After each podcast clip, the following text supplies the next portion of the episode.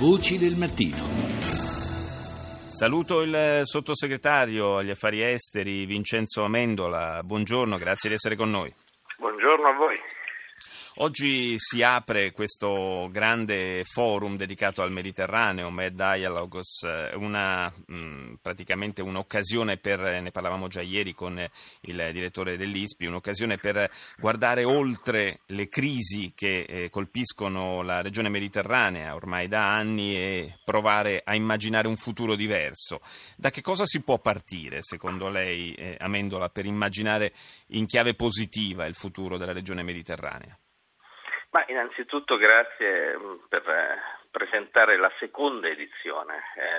La seconda edizione si svolge qui a Roma, promossa sempre dal Ministero e dall'ISPI e che vede la partecipazione di più di 40 tra capi di Stato, ministri e vertici delle organizzazioni internazionali.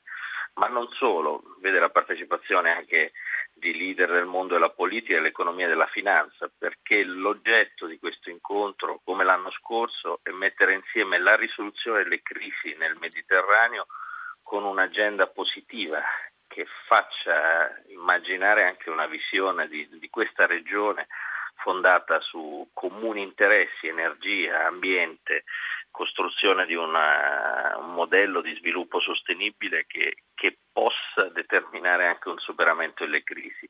Insomma, il Mediterraneo è l'area dei conflitti, dal 2011 al centro di una rivoluzione geopolitica, stati sono crollati, dittature sono state sostituite da, o da processi democratici come in Tunisia o da emergenze umanitarie e tragedie atroci come quella certo. siriana.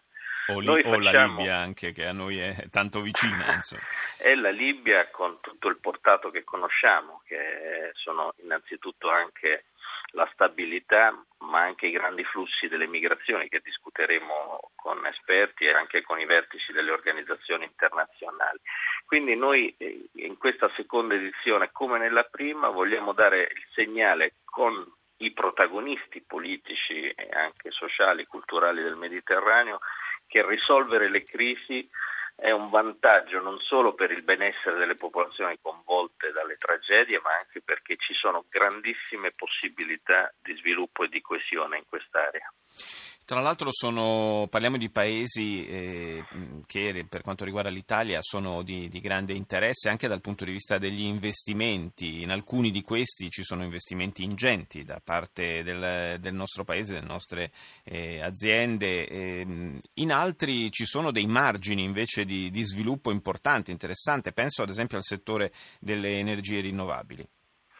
Sì, non è un caso che Prima del vertice che inizierà oggi, sarà aperto dal ministro Paolo Gentiloni, ci sono anche dei pre-med dialogue, come li abbiamo chiamati, cioè delle riunioni preparatorie che mettono insieme i protagonisti. Una di queste sarà una ministeriale sull'energia, proprio promossa dalla Commissione europea, eh, perché vogliamo tenere due elementi insieme, sicurezza e risoluzione dei conflitti, ma anche prospettive economiche.